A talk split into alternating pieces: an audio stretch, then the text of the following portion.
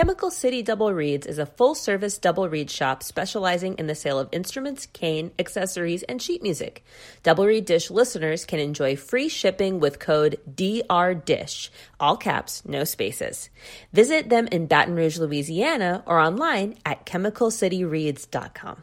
Founded by Logan Esterling, Reed Design is pushing the boundaries of oboe and English horn reed making. They take the knowledge they've collected from hundreds of reeds and, with the power of machine learning, derive patterns and trends that accurately predict the characteristics of finished reeds while early in the sorting process. The result is quality reeds with characteristics you can count on. Using their products will save you valuable time and let you get back to what you love making music. Visit www.reeddesign.io to learn more. That's R E E D E S I G N dot I O. Hi, I'm Galit Kaunitz, And I'm Jackie Wilson, and you're listening to Double Reed Dish, a podcast for oboists bassoonists. and the people who love them.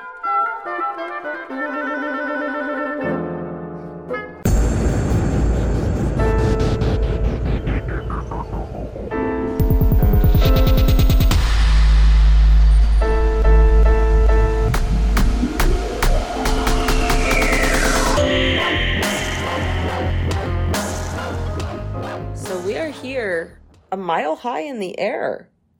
Yeah, we it is 10 p.m.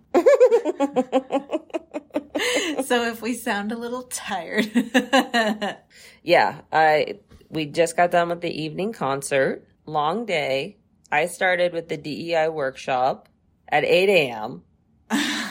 So it's literally been a 12 hour day of fun, doing collaborations, watching my friends play. It's been a ton of fun. What about you, Galit? uh, I'm super inspired. It's been really amazing to see everybody again. Number one, but number two, going to all of these um, lectures and concerts and getting to be re-engaged in what we do live in person. It's really special. Did you have anything that you were like, oh, I love this, or any piece that you're like, oh, I have to play that? So there were a few. So uh, Andrew W. Parker from Oklahoma State played this really incredible piece uh, for oboe and electronics um, about uh, letters. It's like a, a, a setting of four letters written by a soldier in World War One to his mother. That was an incredible piece. I'll have to find out what the name of it is. I don't remember the name of it but I really want to learn that. It's it was super powerful. And then Toni Marie Marchioni performed two new works, uh, one for solo oboe and one for oboe and piano that were both really incredible. So I'm super excited to like get my grubby little hands on that music. yeah, yeah, yeah, yeah. I really loved Kara LaMoure's recital today. It was four new works that she had commissioned from her friends that was kind of like meditations on drones or small ideas. Kara's such a fantastic player. It's an, always inspiring to hear her play, but the personal element of like these being friends that composed for her and it being a collaboration. And she spoke about um, these pieces being elements of like musical healing for her. Was, that was very cool. But I think the standout for me of the conference was Lynn Hileman's presentation about flow. Mm-hmm. That was, I, it's been a really intense summer. It's been a little depleting as much as it's been inspiring mm-hmm. and, and active.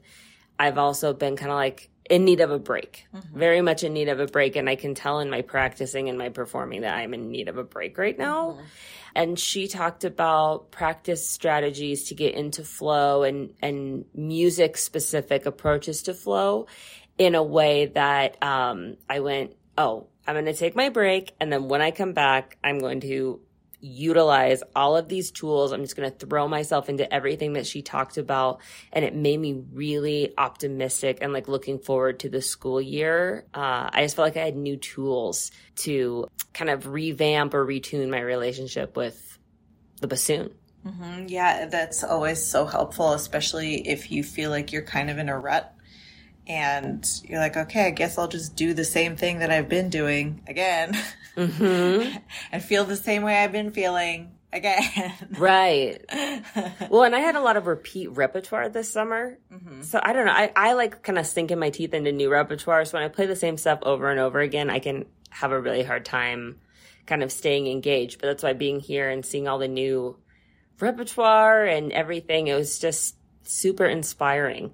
Um, but everyone listening who was not at the conference wants to know if the reeds were as bad, if the elevation was as bad as we anticipated. Uh, I would have to say no, they weren't. I mean, were they great? No. but I thought everyone still sounded like themselves. Mm-hmm. Yeah. And, you know, were they my favorite reeds to play on? No. Right. But we still made it through. Yeah, I, I felt um, after they had a couple days to settle, they also felt better. Like day one, I was like, "Uh."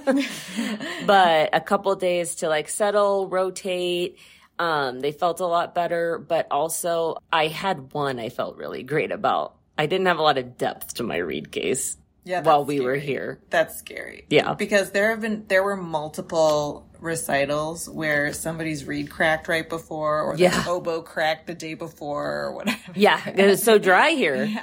Yeah. So, uh, yeah, that's not great, but you only need one. Well, and and we got through it. Our recital's over. Yeah, I have another one, but our recital is over. How did you feel about our recital? I really loved it. We had a huge crowd, which was so gratifying and amazing. Um, and we did a little intro to the consortium pieces mm-hmm. and we only had 25 minutes. So we did like little vignettes of most of the pieces and then we played all of Connor Chee's trio for oboe, bassoon, and piano. And it's such an incredible piece mm-hmm.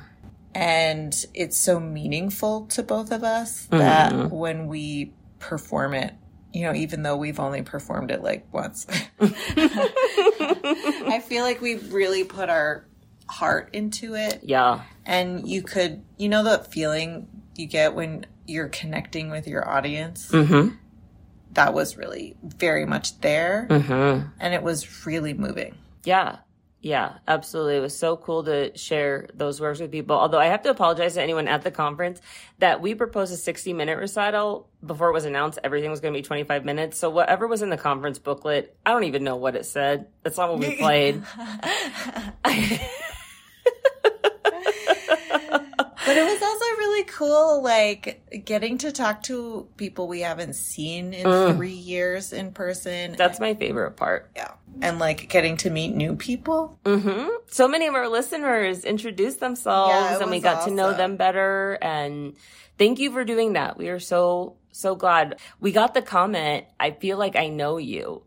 And I said, You do know us. Yeah. You've been, you know, listening to us for how many years? Like, it's just awesome to get to meet in person and have that quality time. Yeah. It's just, it always reminds me of that hilarious picture of the two, like there's The meme. Yeah, the meme. like the poster of the two girls chatting on the phone and then the boy sitting next to them, like smiling like he's in on the conversation. How I feel listening to podcasts. Well, and it feels like literally a month ago. But we also had the live show. Talk to our Oh listeners about the live God. show. Why didn't we lead with this? For real. Okay, so if you listened to the last episode, you know that we played a double reed version of Netflix's Nailed It. hmm And we had um, guest judges and Team Oboe and Team Bassoon. And Team Oboe was challenged to form a bassoon blank timed. And Team Bassoon was challenged to tie an oboe blank timed. and then they were critiqued, assessed, judged, humiliated. It was hilarious. Everyone was laughing so hard. Well, because there's blanks that came out of this. Oh my gosh. They're just mutant reeds. Albie Micklich put a turban on his oboe reed. If you go to our Instagram, you can see the pictures of the final products. Uh, it's pretty fantastic. Yeah. And no, unfortunately, we did not record it. There's no video. You had to be there. You had to be there. Sorry for the FOMO. Um, and yeah, I fly out early tomorrow Yeah. and you're tired. So I think we should wrap this up. I'm so tired.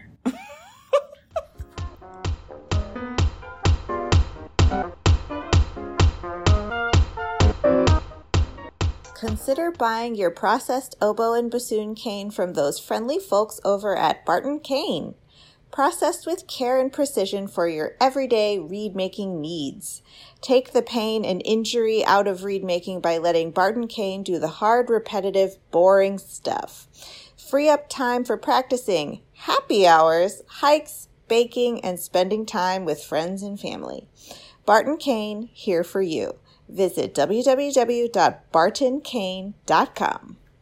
Specializing in the finest assortment of oboes, clarinets, bassoons, and their accessories, RDG Woodwinds serves musicians around the world. Their employees are all professional musicians who have a deep knowledge of the products that they sell. RDG's repair shop has an international reputation with a combined 100 plus years of service among the five repair technicians. Plain and simple, RDG provides excellent products and fabulous customer service. Visit them at rdgwoodwinds.com. They look forward to working with you.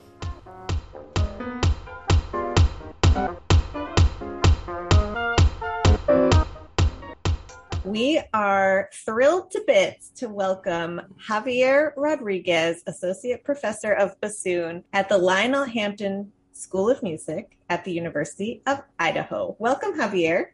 Thank you so much. It's really a wonderful honor and a treat to to share time with with you, Jackie, and, and Galit today. Thank you so much. The pleasure is ours.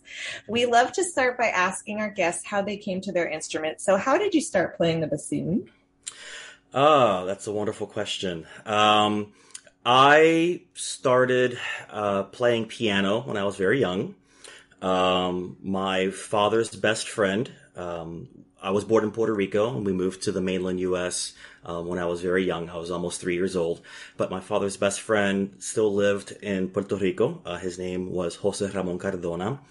And I guess I was four or five years old, and I was gifted a little red Tandy piano for, for I think it was holiday holiday season. And um, my parents and him noticed when they came to visit that I was picking out tunes on the piano based on what I saw on TV, maybe like the Bounty commercial, Bounty, the quicker picker upper, things like that. um, I, I distinctly remember the Bounty commercial. Um, and my and Jose Ramon Cardona uh, quickly told my parents that I needed to start piano lessons. Uh, so they started me on piano lessons when I was very young. And so I did piano lessons throughout elementary school until middle school. And then in middle school, um, I was, um, had the opportunity to go to middle school band, uh, I guess it was the, the, the instrument petting zoo day. Um, and I did, I was a little bit of a nonconformist and a lot of the students were playing and choosing the alto saxophone. And I didn't want to be like the other kids. And so I chose the tenor saxophone. So I so I played tenor saxophone all throughout middle school. Um, and didn't even know what a bassoon was. Um, and then I got into ninth grade band at uh, Gainesville High School in Gainesville, Florida and my high school band director. Um, at the beginning of my freshman year, we were in marching band. I was playing saxophone and jazz band.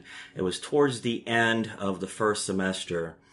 And she came to me and she said, well, you're the only freshman in the, in the jazz band, in the high jazz band. Um, if you play this, and she shoved the bassoon in my face. If you want to, if you play this, you'll be the only freshman in the top two bands. And I just thought to myself, well, I don't know what the heck that is, but to be the only freshman in the top two bands, sure, I'll do it. Um, and at that time, I, I wasn't very familiar with orchestral music. I was very much a pianist and I grew up listening to a lot of Latin music, living in a Puerto Rican household, salsa, merengue, cumbia, bachata, uh, music like that. So I, had never really heard a bassoon. Um, so, um, I, it was very foreign to me. I may have seen a bassoon once in middle school band and, and just thought it was just completely foreign to me. Um, So, uh, but it was, I was uh, snarky and full of ambition when I was in ninth grade. So I took this instrument. Um, and the first piece she put in front of me was the, the Hindemith Bassoon Sonata. Oh, God. which had, you know, tenor clef and, and, and all this. um, uh, but I took it over the over the break um, and um, introduced me to to my very first teacher at the time, also at the University of Florida, which was Jack Kitts, um, who's still with us today. He's been long retired, um, and and told me to go have a, a lesson with with uh, Mr. Kitts, um, and so I did and just quickly fell in love with the sound of the instrument. I'd never heard anything like this before. Um, and so with uh, her guidance, her name was was Martha Stark, and she was a very influential person in my life. And then there was another band director there named uh, Mary Ann Sycon. Uh, she placed me in the freshman wind quintet. And being in the freshman wind quintet, I quickly developed a passion for playing chamber music. And it was through that that I really just fell in love with the bassoon and I and and I kept playing saxophone and bassoon throughout high school, and then and then things went on through there. So it was the last, the first semester of my freshman year of high school. So like many of us, not a natural bassoonist, uh, came through it via piano, via the saxophone, and then uh, to the bassoon. So it sounds like your passion for the instrument inspired you to uh, pursue it professionally. Can we hear about maybe um, that decision and the path that followed afterward, your educational journey, where you went from there? Sure.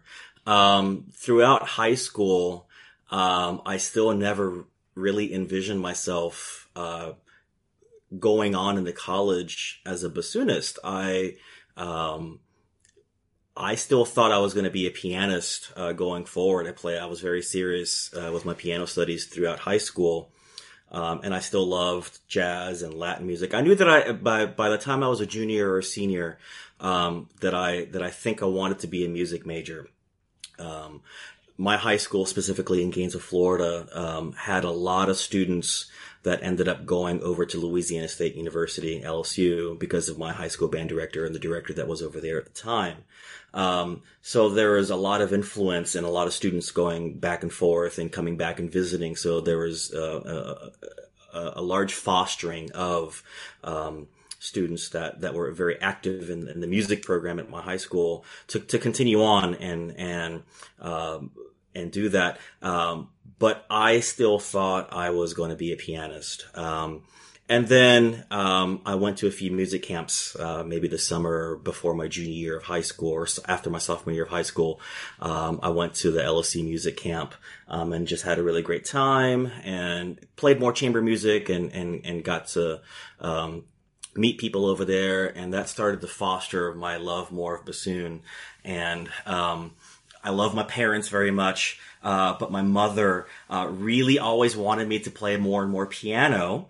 Um, and if I did anything wrong, she would say, go practice more piano, go practice more piano, but didn't necessarily like the sound of the bassoon. And I noticed this. And so I would kind of start practicing more bassoon, maybe out of spite. and maybe I got better at bassoon a little bit more quickly because of that. A teenager um, would never. I don't I know. know. what you're insinuating. Although that's look, the nerdiest rebellion I've ever heard of. I'll show you, mom. I'm going to practice I know. my I know. Te, te, I know. Uh, te quiero mucho, mami. Um, so, um, going into my senior year, the band director at LSU came over to my high school and really talked about how the bassoon was a quote scholarship instrument. um, and that hooked me a little bit more. Um, and then um, I auditioned to several different places, but I was offered a, a, a pretty substantial scholarship to go to Louisiana State University um, to be a music education major. But at the time, again, I auditioned on piano, saxophone, and bassoon, uh, not really knowing which one was going to be the one. Um, and after they came back with a scholarship offer, they, they basically said, well, there's a lot of pianists in the world. There's a lot of saxophonists in the world. we really want you to be a bassoon player here. Um, you, you, can, you can play all of them. You can still play. And I ended up playing piano in the jazz bands and saxophone and marching band and jazz band. Um, but, um, um, I, I, and I still have this letter to this day. I received a wonderfully handwritten letter from Bill Ludwig, who is my undergraduate bassoon teacher at LSU, um, just um, stating how much he he enjoyed my playing and enjoyed my audition, and would really like if I was a part of the bassoon studio there at LSU, and, and that um, that sold me. Uh, just that that personal touch sold me, and I I remember that to this day, even as I am a, a teacher myself uh, with recruitment. So I, I went to LSU as a music education student was there for uh, as an education student for for one semester. Uh, and after one semester, I decided that I wanted to be a performance major instead. So um, I went through LSU, uh, got my performance degree, um, and then um, I was admitted to CCM, the Cincinnati Conservatory, to study with Bill Winstead. So um, I did two years at Cincinnati. Uh, actually didn't finish my degrees at CCM. I did two full years at CCM. By the time I was I was finished with my second year at CCM, I started having a few um, health related um, arm injury problems at CCM um, that prevented me from fully finishing the degree there. So I uh, came back to LSU. LSU was very gracious, and and I was able to transfer credits back to LSU and uh, basically finished a third year at LSU um, and and finished my master's um, at LSU. Um, by about that point, my left arm was really bothering me, and I thought it was a playing issue that I was playing incorrectly. Something was wrong. I basically couldn't feel my left um, ring finger, being pinky finger, um, and was diagnosed with ulnar entrapment, cubital tunnel syndrome, all the things that, that many musicians sometimes get sometimes. Um, and uh, spent a year after that going to many different doctors. I saw Dr. Alice Brandfonbrener at the Chicago, at the Chicago Rehabilitation Institute, and she recommended that I saw that I see a hand plastic surgeon in New Orleans at Tulane.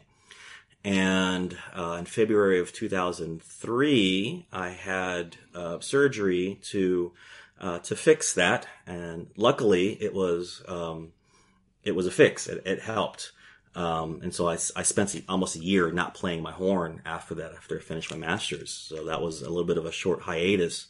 Um, and during that time, it was, um, as many of us who maybe take time off of our horn right after school, school, school, uh, we have a little bit of an identity crisis. What are we going to do with our lives? Um, so, um, I, um, with, uh, with a business partner, uh, started a motorhome rental and leasing company. in Baton Rouge, Louisiana. Um, wow. We are called Innovative RV, um, in which we were renting out motorhomes for LSU football games or people that were going camping, things like that. That sounds um, like a very good idea. At the time, it was. Uh, it was. Uh, it was a fun time. It, I was young enough to to not care about basically being on call 24 hours a day or flying somewhere and picking up a motorhome and driving it back cross oh, country. Boy. um, so I did that for about a year and then thought I was um, ready to to go back to school. So um, started a doctorate at uh, UT Austin with the with the wonderful Kristin Wolfe Jensen. After a year at UT, um, I felt like I wasn't quite ready to continue. I still had some lingering arm issues. Um, um, but I had a, a, wonderful year with Kristin at UT, but I, I came back to Baton Rouge. Um, and then had a, a, a, longer hiatus from academia, we'll say. But I was still playing. Uh, I was still, uh, basically doing the I-10 circuit, you know, throughout Florida.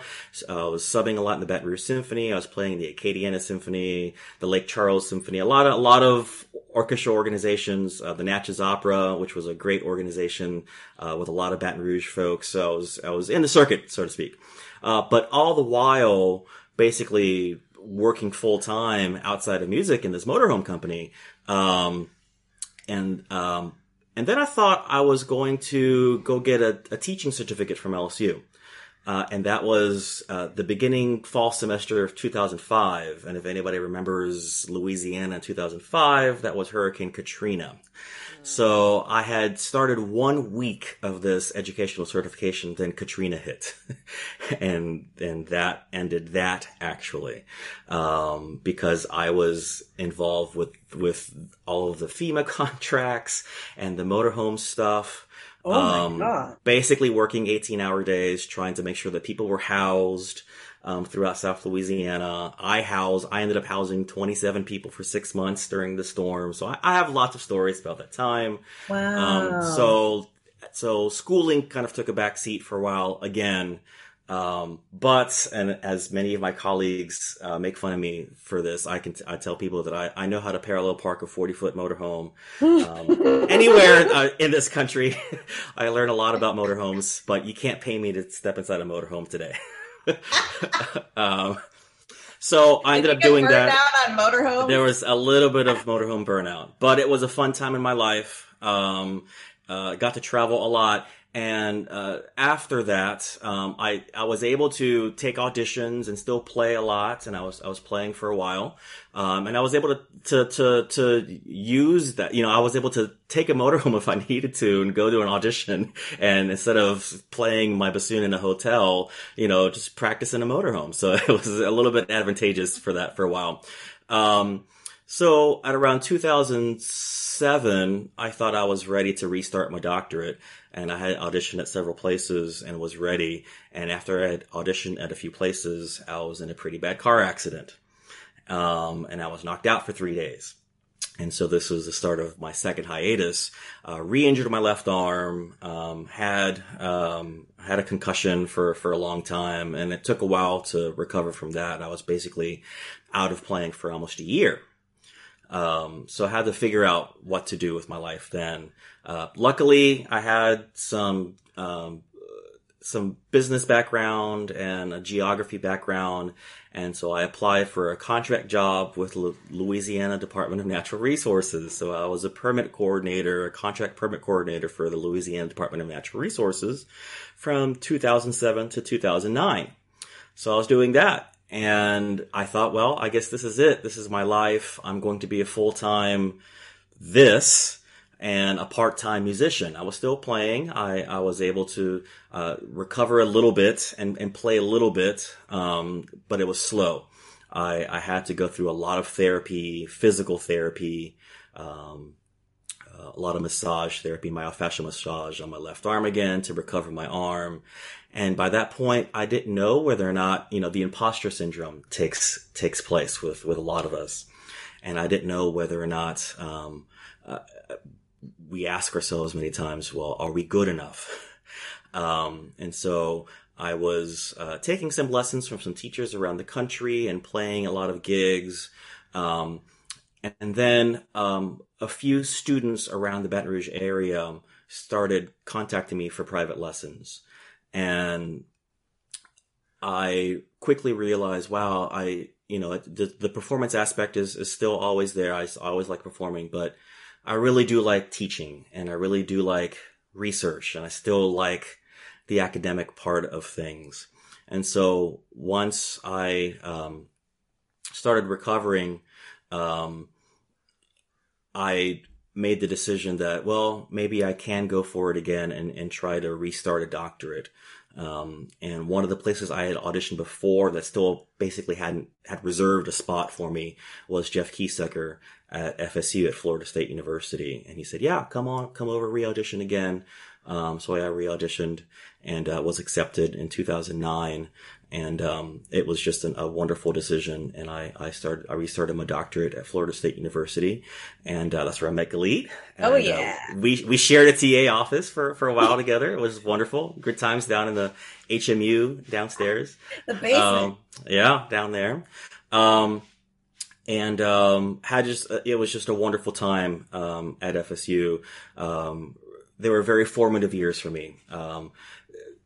Being an undergrad at LSU was a great experience. Um, my master's education at CCM was a great experience as well.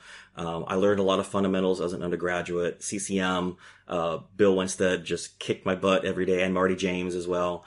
Um, but um, my time at FSU was really formative. Jeff Keesecker um, really taught me how to be uh, a consummate musician, a consummate professional, and um, he's just the ultimate kind soul. And um, everybody there, everybody at FSU was just wonderful and great faculty there, and they really prepare you for the professional world. And, and I really felt um, like it was the right place at the right time for me.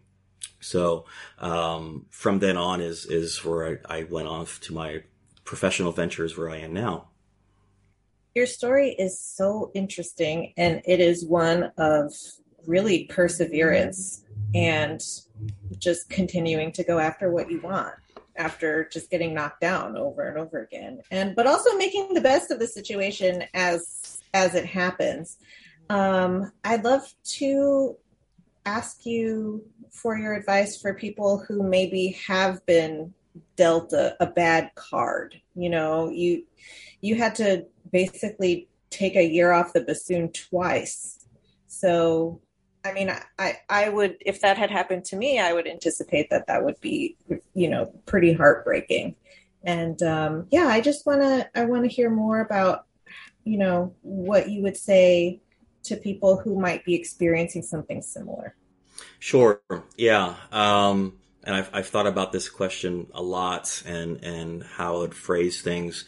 Um, and I, and I can only talk about my experience and, and my angle with things. Um, it takes time, uh, looking, you know, when things are happening in the moment. Um, I've, I feel like I've grown so much from my younger self, and it's one of those, if I could tell my younger self things, because we all make mistakes and we all say things in, in, in our younger years. Um, and now looking back on many things, there are, uh, there are many things that may have done differently, uh, maybe, or you know, I'm happy the way things turn out for a reason, for a reason. Um, and some of the things that I would say to my younger self, and that's how I'll frame it, if, if I would say to things to younger self, is um, when things happen in the moment, um, it's always good to take a step back and instead of being reactive to things, um, just take a step back and take a few moments. And even if those moments take days or weeks or even months, you, you can shape your own destiny if you have time to make your own plan for them. Um, sometimes when we make hasty decisions in the moment about things, um, things um, happen spontaneously, and and sometimes we are lucky for that. Um, for me, um, there are some things that I have said to people or some decisions that I have made that had I just in the moment taken some steps back and just paused and, and thought about what am, what is my next move. And, and now I do that a lot. uh, you know, whether it's writing things down, making to-do lists, making to-done lists. Um, in my earlier days, had I thought about doing those things, um, I think I would have, um, helped myself and, and saved a, a little bit of, of, of, heartache or a little bit of, of time. Um, in my own heart, um, I, I knew that I had long range goals, but sometimes I didn't know how to get there. And it wasn't until someone showed me how to make shorter range goals and middle range goals um, so um, you have to have those short range and middle range goals, but you have to have some. Sometimes you have to have someone there and a mentor there to guide you in those places. So um, I would say that uh, find those people in your life that you trust. Um, to show you those ways, to show you that way.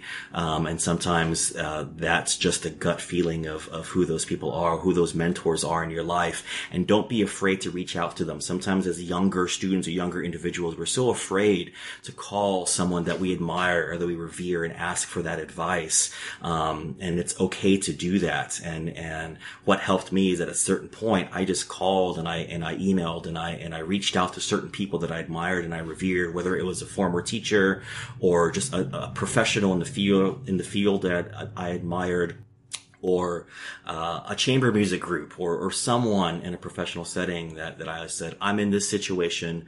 How can I get to this other situation? And it was several different people that said, well, if you want to get to this long range goal, you have to set several short range goal. And that can be with many different things. That can be with music. That can be with health, whether it's physical health or mental health or with finances or with diet, uh, with so many things that, that I feel now uh, are important and holistic in our lives. Um, finding those people to to help us out. It's difficult to do some of these things, especially as musicians, on our own, and it's okay to find those people. Uh, for me, it happened uh, specifically. Uh, it happened to be uh, one of my good friends and, and my post haste uh, reed partner, Sean Fredenburg. Um, you know, we reconnected after many years of not having contact, um, and then we started messaging each other, and then we decided to start our doctorates together. But um, he happened to be a really positive force on me, and when I had some of my darkest days of, well, I don't know that I want to keep doing music, and I just think I'm going to be a full time nine to five worker. Um, he really said, "You have it within you. Keep doing this. Let's formulate a plan. Um, let's let's let's and then he had the idea to let's play a concert together, even though it's saxophone and bassoon, and there's no music for saxophone and bassoon. Let's just do the Poulenc trio together. Sorry, oboists. Um, um, and, that was and, a stab in the heart. I know, I, I know. but um, um, but but that really was um, a turning point for me. Um, just someone saying, um, "I'm I'm going to pull you for now, so that you can push me later." Um, and and having those professional people and those those uh, friends, whether they are in music or not. Um, and and if you don't have those people, you do have to learn to trust yourself in, in those ways. Not, not all of us have those kind of people in our lives. And so you have to learn to, um, get past the, the, um, the imposter syndrome that we all have sometimes and, and keep, and keep going. Um, but instead of trying to reach for an impossible goal that's way out there, short, attainable goals, um, is what worked for me. Yeah, it's such good advice. And it's that voice inside of our head can be so mean at times, you know, and it can lie to us. Like, I remember thinking, you know, if I'm not where I want to be by now, it's probably never going to happen, or I'm getting too old, or I'm, you know, whatever. And yeah, that's, that's phenomenal advice. And I, I love that you referenced Sean and how obviously in this podcast we're big believers on how friendship can be a positive artistic and professional force. Um, so i want to hear more about post haste you gave us a taste of how you all got started but you've done so much so many concerts so much recording commissioning. Uh, talk to us about the post haste duo. Sure. Um, so like i said um, Sean and I, when when I came back to LSU, Sean's a, a, few years younger than me. Sean was an undergraduate, and I had come back for my third year of my master's at LSU.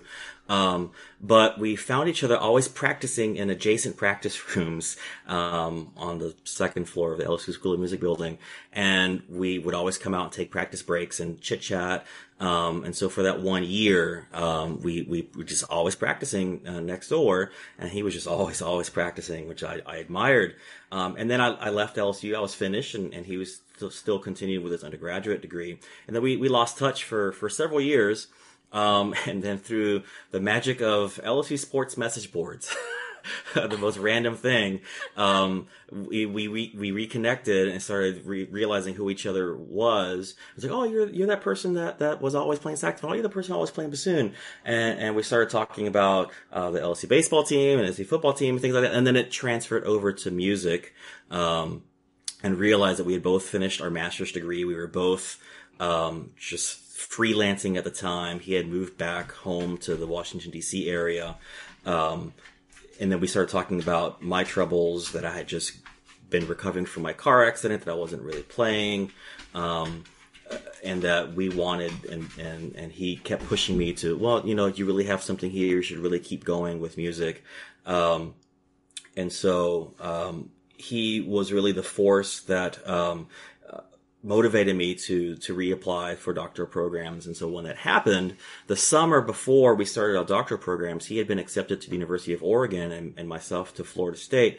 Um, he decided to give a going away concert uh, back home in DC, and he said, "Come on up, uh, let's play something together. Um, we'll see how it goes." And so, like like I mentioned, there was very little music uh, for saxophone and bassoon. Um, so we decided to make a version. Well, we had already heard our teachers perform a version of the Poulenc Trio um, at LSU for a, for uh, a memorial concert, and so there was already a soprano saxophone part made of the oboe part. So we said, let's ask our teachers if we can have that part.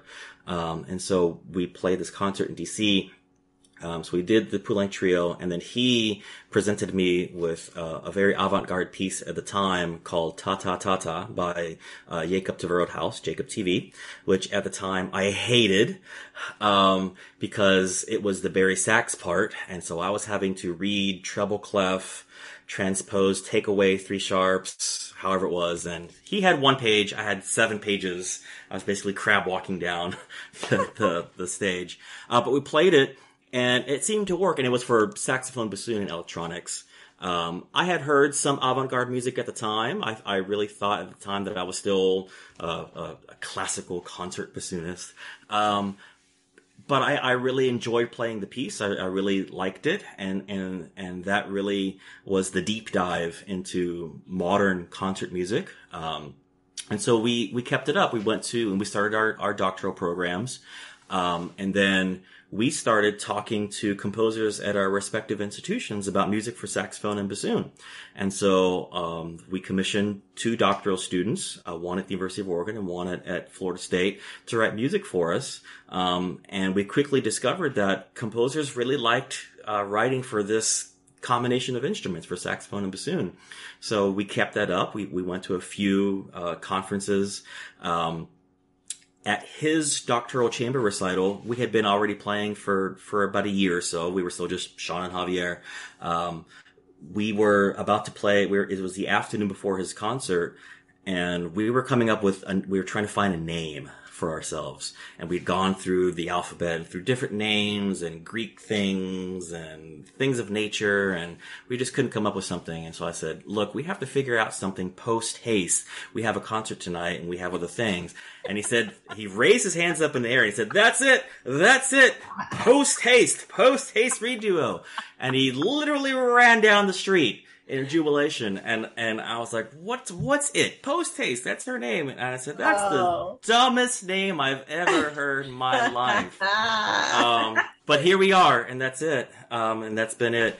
And so, yeah, we've been very fortunate that a lot of composers um, we've been able to collaborate with with wonderful and make wonderful friends. And and for me, it's the the equality of it, finding composers at our same level that we rise together in that we didn't have to reach out and find somebody and pay 10,000 and find a huge grant at first because we didn't have that money at first. We didn't know how to write grants at first. You know, it wasn't until later until we figured out how to do all that.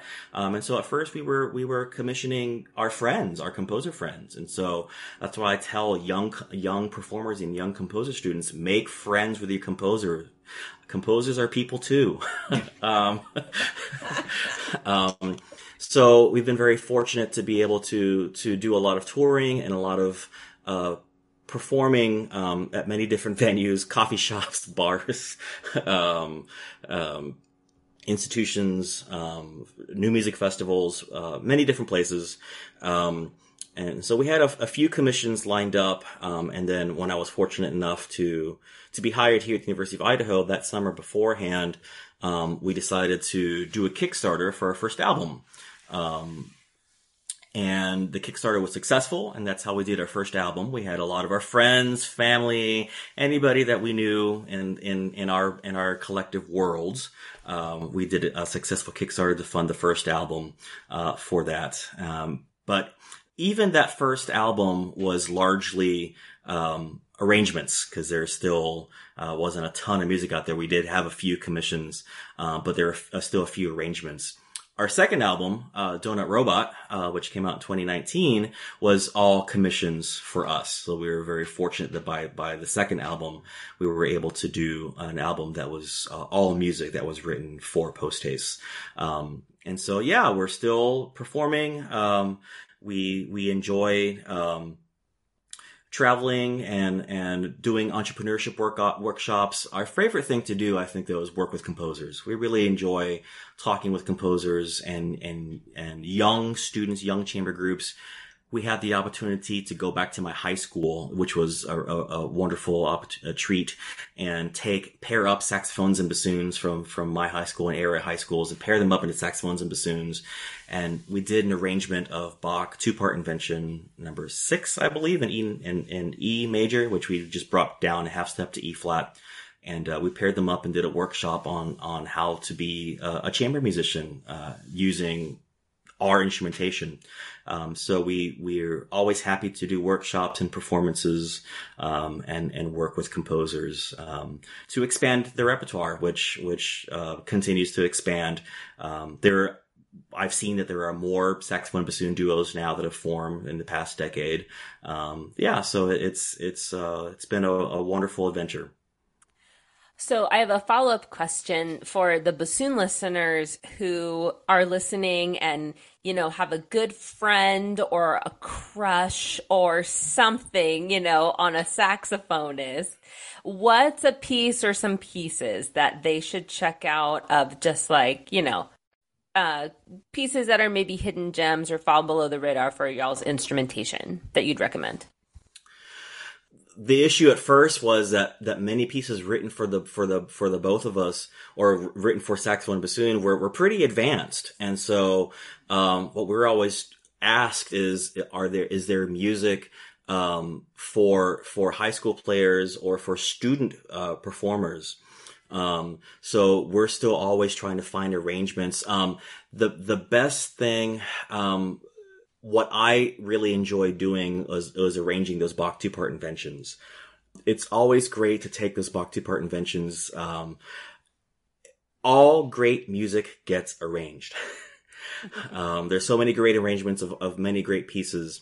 Um, and so if you can, if you can learn to play Bach on a piano, on a harpsichord, a keyboard, um, Bach didn't write a, a, tremendous amount of specific bassoon music, um, and you know the saxophone wasn't around at that time.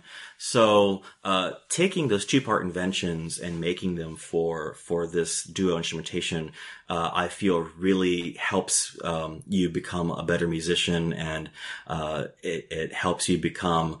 Uh, I, I'll put on my aural skills teacher thinking cap on now. You know, it, you can really do, we can really dissect the, the theoretical material of it. Um, it can really help you to be able to to place uh, vocal line, vocally inspired lines. Um, it can help you think like a keyboardist. Um, so one of the ways, like we did in this workshop, is is to start with those two part inventions, and if you have to as a musician, uh, make that arrangement yourself. There are arrangements out there. There, there are ways to do it, but it's always good to, to sit, um, with some staff paper and, and, and do some arranging yourself. And that's, that's a really good way to do it. Um, we have, um, had, uh, some, some great pieces written for us. Um, one of the ones that come to mind, and we'll, I'll call this a, a pseudo uh, arrangement, but um, is John Steinmetz uh, his his piece called "Songs and Dances" for oboe and bassoon.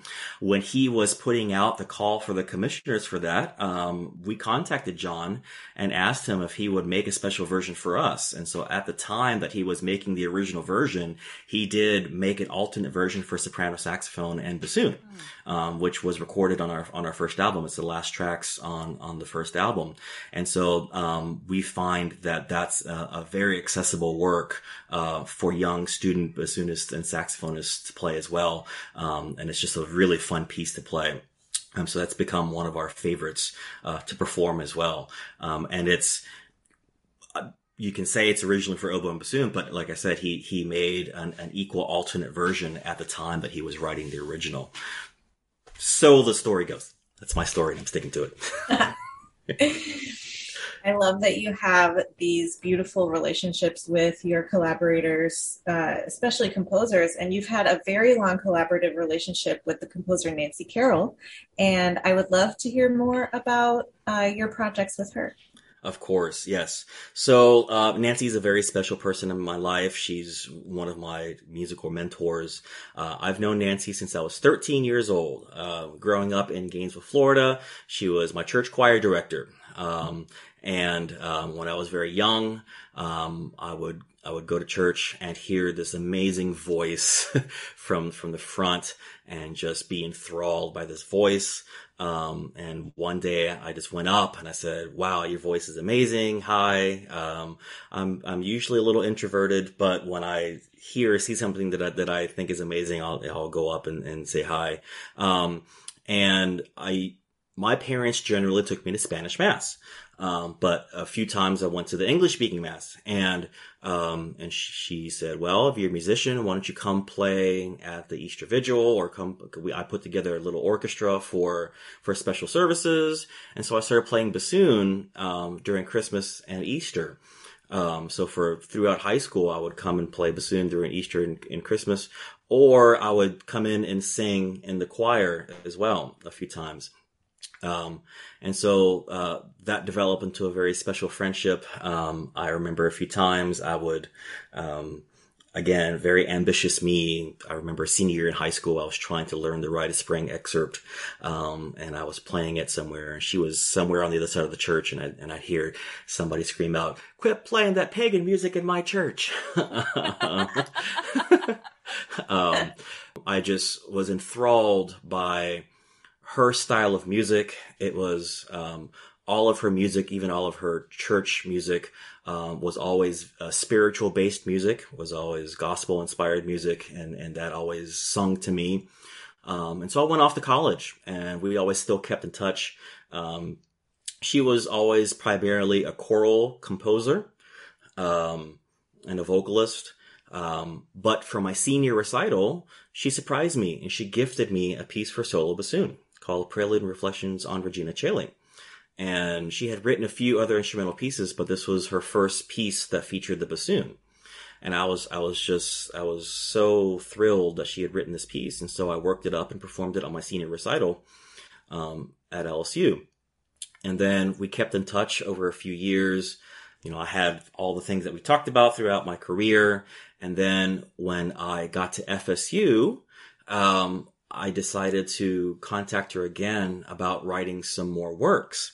And this started a, a, real long string of, of music that she started writing that featured the bassoon. Um, so much so that she became the subject of my doctoral uh, treatise work.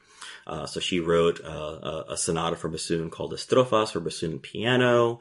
Um, she um, she wrote a piece for contrabassoon and low string quintet called De Profundis. I'll get to that in a minute. Um, and then for my lecture recital, uh, she wrote a piece called Mr. MIDI, a, a, tone poem for bassoon and chamber ensemble that uh, that Galit and I performed uh, together for my doctoral chamber recital. I still remember I, how cool that was. Yeah, that was a wonderful piece, and um, and so I, I, wrote about that for my for my treatise as well. And so uh, that doctoral work was a biography and an analysis of her music up to that time. And it has continued, uh, so much so that to this day, she has written 13 pieces that feature the bassoon, and it has turned into my upcoming sabbatical research. Uh, so I'll, I'll, be on sabbatical this fall at the University of Idaho, and um, I will be um, engraving, which for for young listeners, what that means is um, the composer has written a lot of music, and uh, most of the music is self-published, so not published with a company. And so I'll be taking and editing all this music, putting cues in, and making it look really good for for publishing, so that people can buy the music and it can be disseminated, so that more people can play it. Um, and it's going to be published under Common Tone Press, which is a 501c3 organization based in Seattle. Um, and then I'm going to try to record as much of it as possible, which I've already started recording some of it. I was in Seattle a few weeks ago recording the first piece, uh, which is called Of a Song, uh, for clarinet, bassoon, and piano from some with some of my University of Idaho colleagues, my wonderful colleagues. And then um, later this summer, I'll be recording uh, some more work. She wrote a piano quintet, which is the same instrumentation as the Mozart piano quintet. Uh, she's written a reed court, uh, reed quintet. Uh, and a reed quartet. So I'll be recording those three pieces later in August. And then throughout the fall, I'll be recording some more works. Uh, she's written some pieces for the Post Haste Reed duo. We, she's wrote, she wrote a fabulous piece called Spiritual, uh, which I've performed at the Double Reed Conference in Columbus, Georgia a few years ago. Um, and, um, that's basically the project is, um, instead of making just an audio CD or an audio recording of it, it's going to be a YouTube playlist so people can see the video of the performances. Um, so that if they want to buy or purchase the music or, or if they want to perform the music, they can see the music performed and then go and purchase the music. Um, and so, um, and then a collection of the music is also going to be housed as the Nancy Carroll collection at the University of Idaho Libraries. Um, and then I'll be giving a lecture about all of this as well at this summer's uh, International Double Reed Society IDRS conference. So there'll be a lecture about her music as well. So it's been uh, about 25 years of working with with Nancy on, on all these wonderful works that she's written that feature the bassoon. Yeah, sounds like just like an overall very chill, very low stress, uh, not busy sabbatical. lot, lot of, lot of cogs at play. A lot of collaboration with wonderful colleagues. I have a lot of wonderful colleagues um, here at the University of Idaho that that that I'll be collaborating with, and I'll be collaborating with Post Haste Reed Duo and um, a lot of wonderful uh, people that that I'll be collaborating with uh, on the on the engraving side, um, the publishing side, and and the recording side as well. Awesome. And Nancy, so I'll be I'll also be traveling to Florida a few times to to have spend some time with Nancy uh, to to to to do work with her as well. Can we hear about a favorite memory of a past performance? Sure. Um, I'll talk about one piece that for some reason keeps coming back, and I've had several memorable performances of, this, of the same piece, um, and it's the Verdi Requiem. Actually, um, the first time that I performed the Verdi Requiem was the week after 9/11, um, and it was in Baton Rouge. Um, and Baton Rouge, for some reason, was one of the few places right during 9-11 where everything was like on DEFCON 5 or whatever it was, I guess because of all of the, the, the, the industry that happens there. So campus was evacuated and it was, it was a big deal there when, when that happened. And we were in the middle of getting the Verdi Requiem, um, uh, prepared. And so that concert, um, just a week later was, was very powerful, very memorable. And as uh, all bassoonists know, that that first bassoon part is, is quite, quite a bassoon part. um, it was a very emotional performance, standing room only. It was, it was very, very emotional. Uh, the next time that I, um, had to play the Verdi Requiem, um, was as a doctoral student at FSU. Um, and it was just memorable that time because I had a, a long lasting lung infection that I couldn't, I couldn't, I couldn't get rid of. And so I remember playing that piece with like 104 fever. Um, the Quid Sum Miser solo, I had just finished playing that. Uh, I felt delirious. I was sweating. My fever broke during the solo. Oh, uh, no. every, every everybody after the concert went to go celebrate. I was like, I'm just going, I'm going home. Caveat um, Requiem healed you. I know, I know. And then the last time, um, I've been fortunate enough. To, I taught at the Blue Lake Fine Arts Camp for many summers. I think it was eight. Uh, had great, many great memories there. And the last time I performed that piece was at Blue Lake. Um, and it's an outdoor pavilion. It's a very picturesque place. Um, but Michigan in the summer has pretty unpredictable weather. And that day it was another warm, soupy, uh, day. And at the beginning of the Dies Irae, it just started thunderstorming. We recovered, but it was just a massive thunderstorm at, at the first um, bass drum hit, a lightning strike happened like off in the distance. So we had true thunderstorms on the Dies Irae, and it was it was incredible. And then you know we finished you finished the Dies Irae, and you still have an hour of music to play, and the the rest of that hour was pea soup. It was it was just a very uh, it was you really had to power through the rest of that. So every performance so far that I've had to do of the Verdi of the Verdi Requiem has been uh, very memorable. Oh my god, that's so funny. Are there any maybe funny or embarrassing memories that you would like to share with us? Um, yeah. Um, I think we all have, um, let's see. A few years back, uh, Sean and I were doing a post haste tour, um, in Florida. Uh, we were performing at several different locations. We were in Gainesville. We were in, in, in St. Petersburg and we had done a show in St. Petersburg and it's not so much about the performance, but the afterwards of it. Um, sometimes we we think that we're so much stronger than we really are physically, um, and we sometimes need to take better care of ourselves. And so this is more of a, a warning to people: take be- drink water, drink water. Um, so finished playing a show. Um, I had been living here for a while you know, for me, 70 degrees now feels warm. And so I was in Florida in, I don't know, May, April, June, sometimes somewhere where it was warm and, and, and humid Florida. So spent the day at Busch Gardens. Um, had a wonderful day at Busch Gardens, uh, doing the roller coasters. I love roller coasters, um, with friends. And the next morning, uh, I was set to fly back. Sean was flying out later in the day, so he was actually going to spend the day with my parents, um, and fly out later. But I had a really early morning flight, you know, so spent the day in the sun. I was really dehydrated and then took a really early morning flight, uh, back. And I'm on the airplane and I'm, I'm in the, the middle seats it's Florida. They hadn't turned the air conditioning on yet in, in the plane. That should started, be illegal. Yeah, and and I and I started to okay, uh, you know. So I asked the the the the the people running the plane, could I get a glass of water? And they're like, sir, we're about to take off. I'm like, can I please get a glass of water? um, so then I kind of slump over, and the person next to me is like, are you okay? I was like, I don't know. So then I go to the bathroom and, and I'm in the bathroom and the people, you know, knocking on the door. Sir, we're about to take off. We're about to take off. Do you want to get off the plane? And I was that person. I said yes. And so I was, they were taxiing to leave and I was that person that made the plane go all the way back to the gates. And, and when that happens, just so people know, just so you know, so that you drink your water, uh, eat some food and drink your water before you get on a plane in hot and humid Florida. Um, just so that happens, by law, you're required to get on off the plane. They have to get you on a stretcher and they have to take you to the emergency room.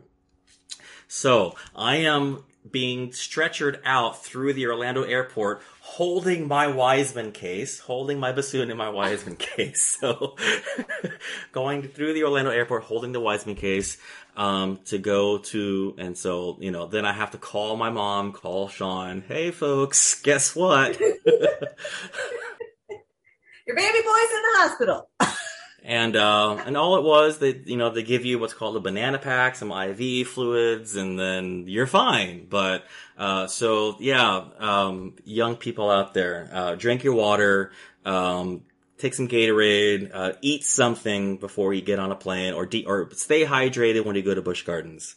Um, af- after you play a gig and then you go to the, ride the roller coasters, make sure to stay hydrated because yeah, I don't ever want that to happen again because the whole airport and the thing is everybody's looking at me with a case and it's like, well, does he have blueprints? What's what does he have in his hands? Because I'm I'm clutching it. It's like don't government secrets because everybody's like, well, just let go of that. We'll take. it. I was like, no, this is my bassoon. This is my horn. this is my life. They're like, well, just just take that. They'll they'll they'll, they'll give it to you at the hospital. Like, no. So I'm sitting there in the ambulance, just clutching the bassoon. You know.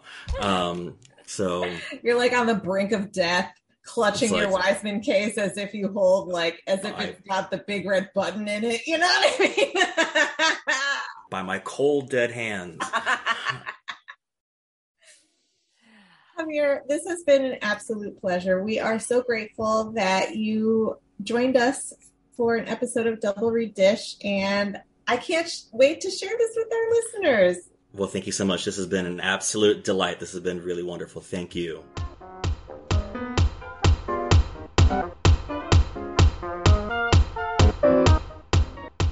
We know you enjoyed that interview with Javier Rodriguez. Don't forget to subscribe, like, follow us on social media, do all the internet stuff. And um, don't forget to tune in next time. We have a great interview. Galit, who's it with? This was so much fun. We got to talk to Emily Brebach, English horn in the Atlanta Symphony Orchestra. Jackie, we're in the nerd parade. We are in the nerd parade. Yes. It is full on nerd parade. Go make reeds? That's my line.